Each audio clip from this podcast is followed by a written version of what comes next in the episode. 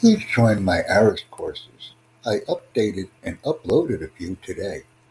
I always strive for a unique and interactive learner experience with microlearning content. Thank you.